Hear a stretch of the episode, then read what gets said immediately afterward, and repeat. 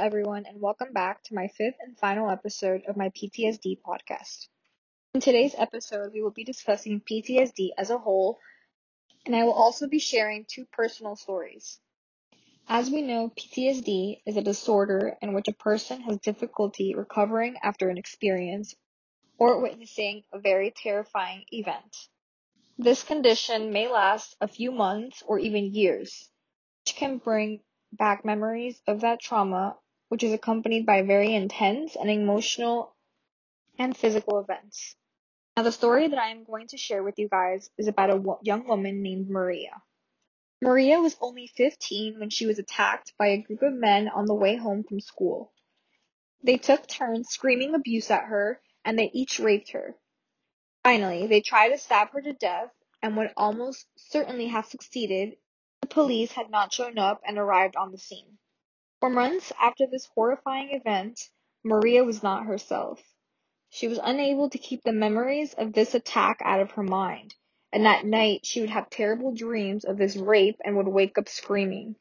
She had difficulty walking back from school because the route took her past that site of the attack, so she would always go the long way home. She felt as though her emotions were numbed and as though she had no real future. At home she was anxious, tense, and easily startled. She felt dry and somehow shamed by the event. And she not resolved to tell her close friends about this event in case they also rejected her. This next story is about a young man named Joey. Joey was in the military and had seen a very good deal of active combat during his time. Some of these incidents in particular had never left his mind, like, for example, the sight of a friend named Gary. He was blown up by a landmine. Even when he returned to civilian life, these images haunted him. Scenes from the battle repeatedly run through his mind and disrupt his focus on work. Filling up at the gas station, for example, when he would smell the diesel, immediately rekindled the past. As if some of these events were too painful to allow back into his mind, he found himself avoiding socializing with old military buddies because then this would trigger a new round of memories. Not only this, but his girlfriend also complained that he was always pent up and irritable, as if he were always on guard. And Joey noticed that at night he had difficulty relaxing and falling asleep. Also, when he heard loud noises such as a truck backfiring, he literally jumped and freaked out as if he were readying himself for combat. This also resulted in him beginning to drink very heavily. A person has PTSD it can feel like you'll never get your life back, but it's very important to know that it can always be treated. Short and long-term psychotherapy and medications can work very well. Often, the two kinds of treatments are very effective together. There are three main goals of PTSD therapy. For one, it's to improve your symptoms, two, teach you skills to deal with it, and three, restore your self-esteem. Most of the PTSD therapies tend to fall under the umbrella of cognitive behavioral therapy, also known as CBT. The idea is to change the thought patterns that are disturbing your life.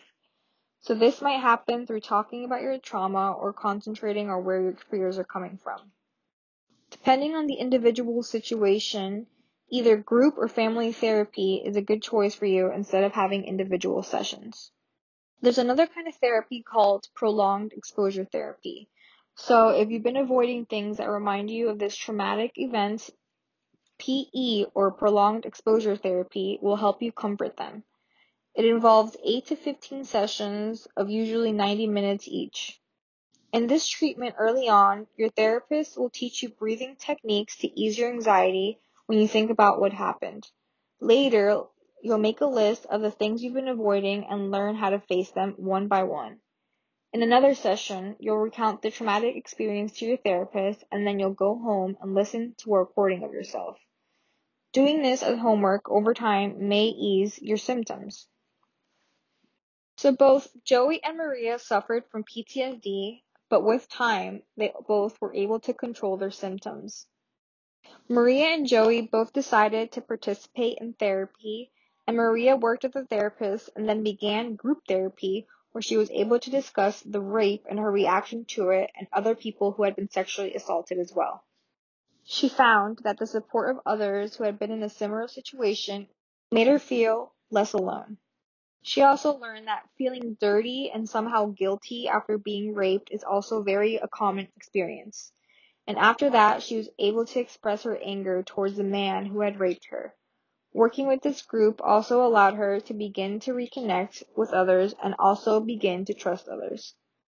And contrary to Joey, who was not able to be comfortable working with a group of people, he decided to choose to work with a therapist one on one. His first step was making the decision to stop drowning out his memories with using alcohol, and he and his therapist then began to discuss the experiences that he went through in combat.